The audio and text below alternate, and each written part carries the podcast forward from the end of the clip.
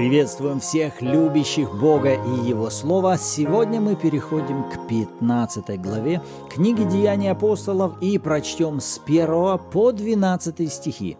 Вы на канале Арим, с вами Руслан и Ирина Андреева, и это подкаст «Библия. Читаем вместе». И перед чтением давайте обратимся к Богу в молитве. Отец, во имя Иисуса, мы нуждаемся в Тебе. Святой Дух, Ты Дух премудрости, откровения, ведения – научай, наставляй, веди и направляй. А мы принимаем в радости и с благодарением. Во имя Иисуса. Аминь. Аминь. Итак, с первого стиха. Некоторые, пришедшие из Иудеи, учили братьев. Если не обрежетесь по обряду Моисееву, не можете спастись. Когда же произошло разногласие и немалое состязание у Павла и Варнавы с ними, то положили Павлу и Варнаве и некоторым другим из них отправиться по всему делу к апостолам и пресвитерам в Иерусалим. Итак, быв провожены церковью, они проходили Финикию и Самарию, рассказывая об обращении язычников и производили радость великую во всех братьях. По прибытии же в Иерусалим они были приняты церковью, апостолами и пресвитерами, и возвестили все, что Бог сотворил с ними, и как отверз дверь веры язычникам. Тогда восстали некоторые из фарисейской ереси уверовавшие и говорили, что должно обрезывать язычников и заповедать соблюдать закон Моисеев апостолы и пресвитеры собрались для рассмотрения сего дела. По долгом рассуждении Петр, встав, сказал им, «Мужи-братья, вы знаете, что Бог одней первых избрал из нас меня, чтобы из уст моих язычники услышали слово Евангелия и уверовали. И сердцеведец Бог дал им свидетельство, даровав им Духа Святого, как и нам и не положил никакого различия между нами и ими, верою очистив сердца их. Что же вы ныне искушаете Бога, желая возложить на вы учеников иго, которого не могли понести ни отцы наши, ни мы? Но мы веруем, что благодатью Господа Иисуса Христа спасемся, как и они. Тогда умолкло все собрание и слушало Варнаву и Павла, рассказывавших, какие знамения и чудеса сотворил Бог через них среди язычников. Аминь. Остановимся здесь. И для начала давайте сориентируемся, где происходят события, описанные в первых стихах. Когда мы с вами закончили читать 14 главу Деяний, мы увидели, что Павел и Варнава снова вернулись в антиохийскую церковь после своего первого миссионерского путешествия. И вот именно здесь, в антиохийском собрании, вдруг появляются некоторые пришедшие из Иудеи. И что они начинают делать? Они учат эту церковь чему? Что если вы не обрежетесь по обряду Моисееву, не можете спастись. И когда мы смотрим на второй стих, то мы видим, что Павел и Варнава восстают против этого учения. Написано, произошло разногласие и немалое состязание у Павла и Варнавы с ними – Потому что Павел и Варнава совершенно по-другому понимали Евангелие и то, что Бог совершил через жертву Христа. И кто-то может сказать, ну а что там такого страшного? Они же не просто их в иудаизм тянут. Они же тоже уверовавшие во Христа Иисуса. Они поверили во что? В то, что Иисус – это и есть тот обещанный Мессия, который пришел, который умер за наши грехи и воскрес для нашего оправдания. Эти иудеи, пришедшие, они также относили себя к уверовавшим во Христа, но только они в своем богословии имели следующую последовательность. Вот мы евреи, в начале у нас был завет с Богом через обрезание, которое Бог дал Аврааму. Затем Бог посылает своего Сына, и мы, как люди Завета, входим, как его дети, в его царство. Вот наша последовательность, как иудеев. А глядя на вас, язычников, у вас такой последовательности нет. У вас есть вы необрезанные, которые принимаете Иисуса, и что? И все? Посмотрите на вас и посмотрите на нас. Мы обрезанные, исполняющие закон, принявшие Иисуса, а вы, принявшие Иисуса, но все еще не обрезанные. Поэтому мы как бы считаемся целостные, а вы какие-то еще недоделанные. Вам еще надо что-то доделать. Что вам надо доделать? Вам нужно обрезаться по обряду Моисееву. Тогда вы можете получить спасение. Вы видите их логику. Вам надо еще что-то сделать, чтобы стать. Вам надо сделать, чтобы стать.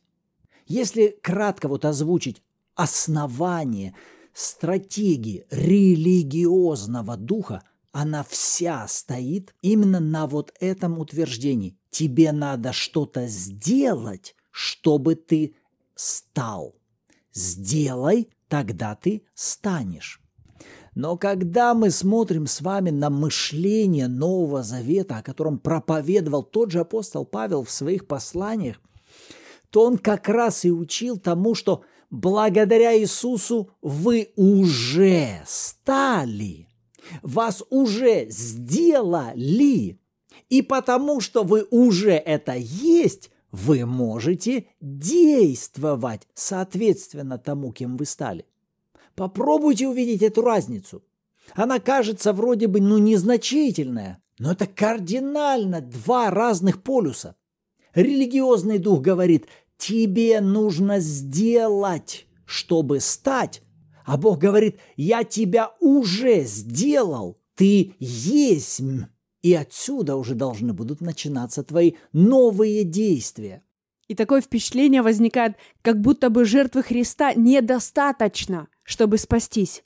Но истина в том, что Иисус полностью совершил весь план искупления – и нам не надо зарабатывать, дорабатывать, доделывать, дотягиваться как-то, чтобы быть достойными этой жертвы. Наоборот, Писание четко говорит, что Бог возлюбил нас, когда мы были еще грешниками. Он принял это решение еще до создания мира. Это вообще не зависит от наших дел. И жертва Христа – это полнота искупления. И когда я читала эти стихи, у меня возник вопрос – Почему люди, которым уже подарено все благодаря Иисусу, ведут себя так, как будто у них этого нет? Или им этого еще не дали? Из-за того, что люди Нового Завета до сих пор имели мышление Ветхого Завета. Весь вопрос, друзья, в том, что эти иудеи не преобразили свой разум истинной Евангелия. Разница вся в образе мышления – когда Павел и Варнава, они говорят весть Евангелия Нового Завета, и они делятся свежим хлебом с неба откровениями, которые вступили в силу благодаря жертве Христа, эти же иудеи продолжают на все это смотреть сквозь шаблоны того, как было раньше. Именно такой образ мышления и вызывает этот конфликт.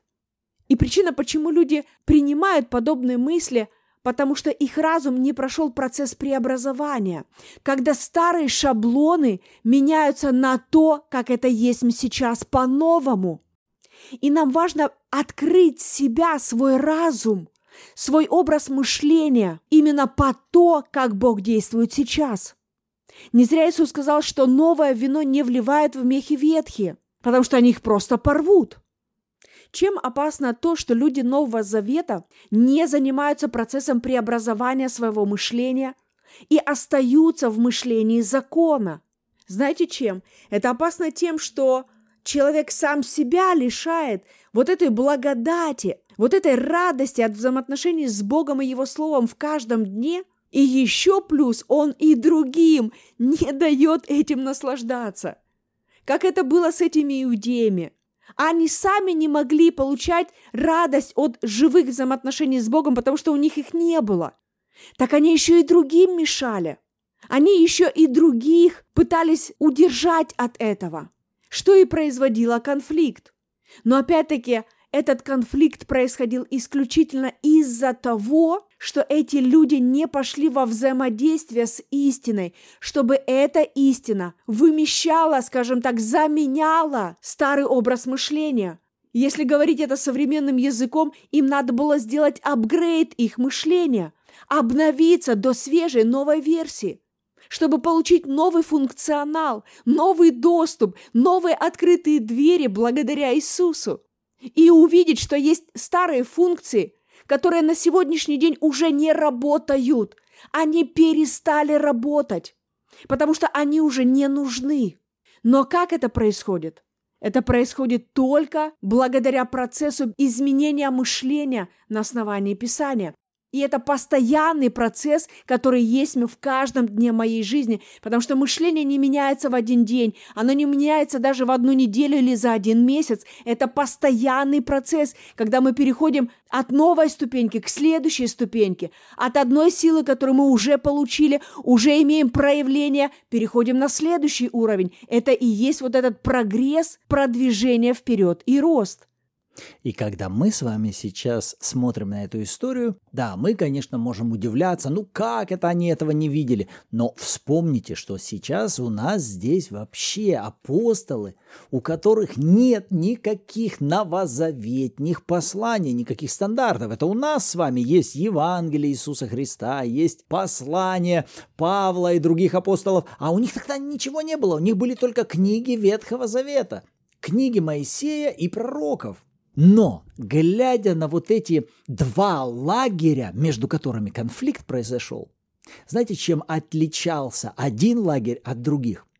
Одни были практики, а вторые, можно так сказать, теоретики, которые просто рассуждали, размышляли, но мало практиковали.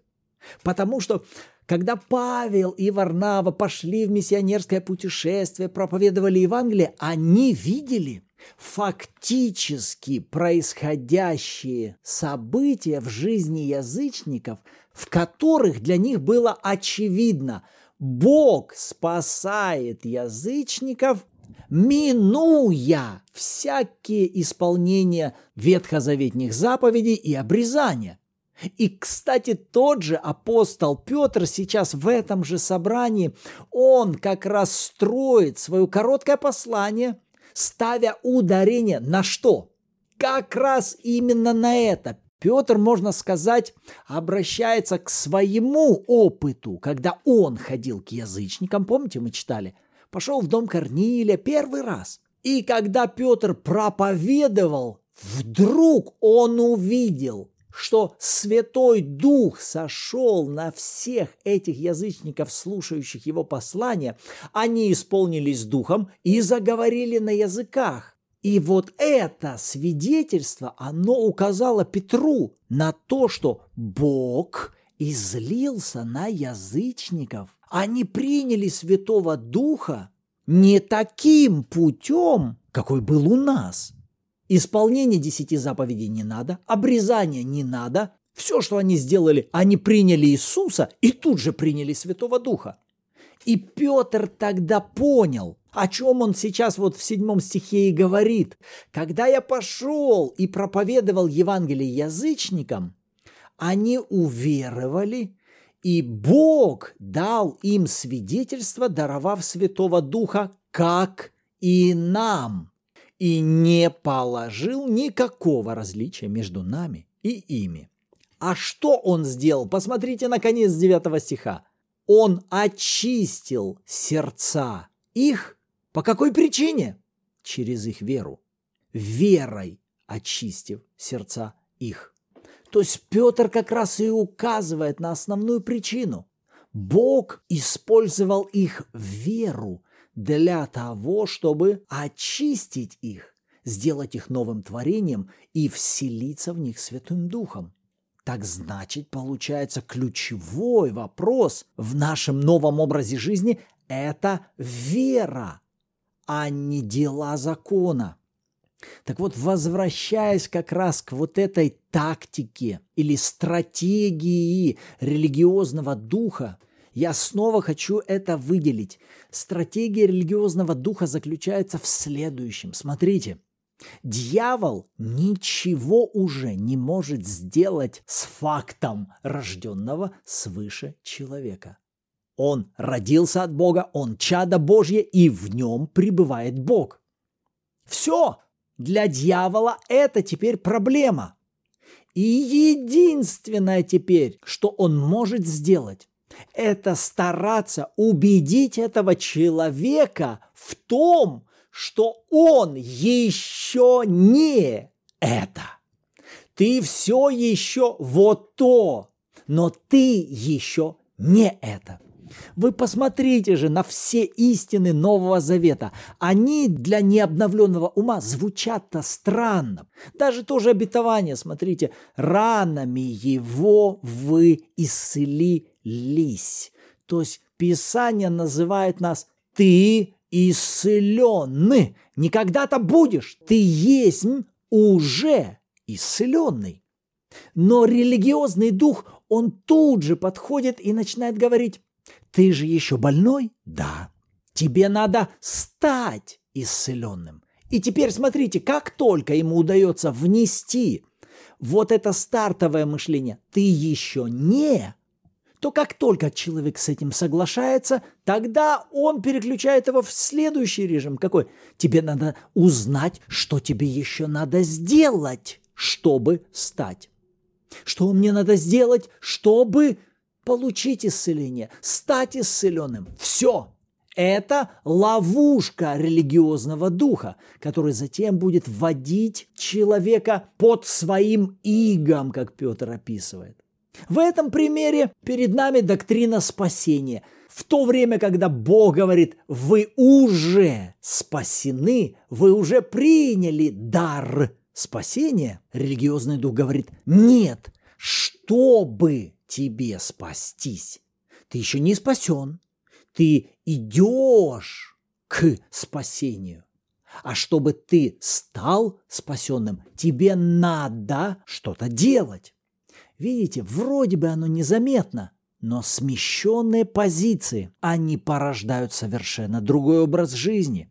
И смотри, а начинается это с того, что человек не погрузился в истину, до того уровня, чтобы принять, что я уже есть то, что Писание обо мне говорит. Если написано в Слове Божьем, что ранами Иисуса Христа я уже исцелена, то непреобразованный разум, он, скажем так, бунтует против этого. Ему сложно согласиться с этим.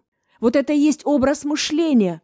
То есть это путь, это направление, как я думаю о себе. Думаю ли я о себе так, как Слово говорит обо мне? Думаю ли я о себе, как об исцеленной?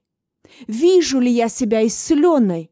Насколько мне легко внутри меня сказать этому «да» и «аминь» и только так, независимо от симптомов, независимо от диагнозов, вопреки тому, что мое тело может сейчас мне говорить. Благодарю ли я Бога за мое исцеление уже просто потому, что я вижу это в Писании? То есть как раз-таки это и есть, скажем так, некоторые критерии, которые позволяют нам честно провести некий такой вот срез того уровня мышления, который внутри нас есть. И если кто-то из вас, вы можете честно признаться, ну да, как бы у меня на уровне разума есть согласие, но не более, то смотрите, друзья, опять-таки это не окончательный приговор, а всего лишь промежуточный диагноз – это отличный повод прийти к Богу, сказать, Господь, я нуждаюсь, я хочу, чтобы Твоя истина растворилась внутри меня. Я хочу преобразовывать мое мышление в соответствии с Твоей истиной. И вы увидите, как Дух Святой с радостью подхватит эту мысль и введет вас в этот процесс взаимодействия с Его Словом. И кто-то может сказать, ну если я уже это есть, тогда мне что, ничего делать вообще не надо? Но посмотрите, это же совершенно два разных образа жизни. Например, надо ли мне читать Библию, если я уже спасен, оправдан, принят и возлюблен Богом? Ответ – да. Вопрос – зачем? для того, чтобы как раз обновить свое мышление и ни в чем никогда не позволить врагу переубедить меня, что я не это. Мое мышление нуждается в преображении. Поэтому, когда я иду к этой дисциплине чтения Писания, то смотрите, я читаю не для того, чтобы, читая Библию, угодить Богу, чтобы Он со своей стороны что-то для меня сделал. Нет, я читаю Библию, чтобы истины Его Слова преображали мое мышление. И моя пятерка души приходила в согласии с тем, кто я есть. Важно ли мне поклоняться, благодарить Бога, провозглашать истины Божьего Слова? Ответ – да, но не для того, чтобы в результате моих исповеданий или моего поклонения и благодарения Бог сделал меня. Нет, я делаю это потому что, утверждая эти истины для самого себя, утверждая эти истины в духовном мире. Почему? Потому что я есть. Видите, это две совершенно разные позиции. Я уже есть или я все еще. Поэтому все эти дисциплины нам нужны не для того, чтобы стать, а для того, чтобы оставаться и действовать в той позиции, которую Бог нас ввел уже во Христе.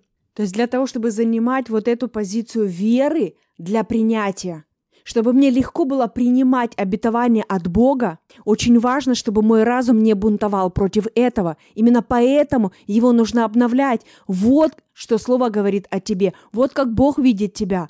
И этому надо говорить и один день, и второй день, и третий, и четвертый, и пятый, и читать, и размышлять, и молиться на основании этого, и обсуждать для того, чтобы разум начинал привыкать к этой новой истине для его жизни – и затем, когда он все больше и больше впитывает это, затем уже с каждым разом ему будет легче говорить «да» и «аминь», соглашаться и принимать. И затем приходит момент, когда это происходит совершенно легко, и вы даже не задумываясь говорите «да» и «аминь», это мое только так и никак иначе.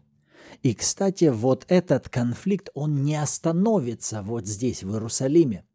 Это его только стартовое начало, потому что апостол Павел затем неоднократно будет встречаться с этим богословием. И вот эти проповедники обрезания, они потом еще будут ходить и ходить по церквям. И спустя время апостол Павел будет просто вопиять в своем послании к Галатийской церкви и говорить, эй, что вы делаете? Вы начали по духу, а теперь заканчиваете плотью. В пятой главе он потрясающе говорит, если вы обрезываетесь, то не будет вам никакой пользы от Христа. Свидетельствую всякому человеку, обрезывающемуся, что он должен исполнить весь закон. Вы, оправдывающие себя законом, посмотрите, оставьте остались без Христа, отпали от благодати. Вот это радикальнейшее заявление. Смотрите, он вопиет к тем людям, которые в свое новозаветнее богословие внесли вот эту идею. Да, мне надо снова вернуться назад, обрезаться, внести также исполнение всех ветхозаветных обрядов и законов, чтобы. И он говорит, как только вы это меняете, вот что с вами происходит. Вы остаетесь без Христа. Отпадаете от благодати, и вам не будет никакой пользы от помазания. Поэтому вот эти новозаветные истины о том, что мы уже являемся, мы уже есть во Христе, они крайне нуждаются в том, чтобы мы этими истинами снова и снова обновляли свой ум, утвердили их внутри себя так, чтобы никакая ложь и никакое неверие не смогло нас в этом поколебать. Вот почему Варава, Павел и апостолы, они вот так радикально восстали на эту идею, которая начала звучать внутри церкви того времени. Аминь. Вот наши размышления вокруг этих 12 стихов, а на что Господь обратил ваше внимание. С радостью почитаем обратную связь в комментариях, либо же добро пожаловать в чат Bible в Телеграме, где каждую субботу также в 14.00 по киевскому времени у нас проходят онлайн-эфиры в аудиоформате, где вы сможете послушать откровения других участников и при желании поделиться своими. Аминь. Господь, мы благодарим Тебя за то, что Ты оправдал, омыл и очистил нас благодаря жертве Иисуса Христа. Мы уже Твои дети, мы уже спасены, мы уже возлюблены, мы уже праведны, мы исцелены ранами Иисуса Христа. Мы верим в это, мы принимаем это, и да будем мы твердо стоять в том, что Ты уже совершил и даровал нам. Аминь. Аминь. Рады были быть сегодня с вами. В следующем выпуске услышимся. И вместе с тем, что вы уже спасены, мы также напоминаем, вы уже приняли силу, чтобы быть свидетелями Иисуса до края земли.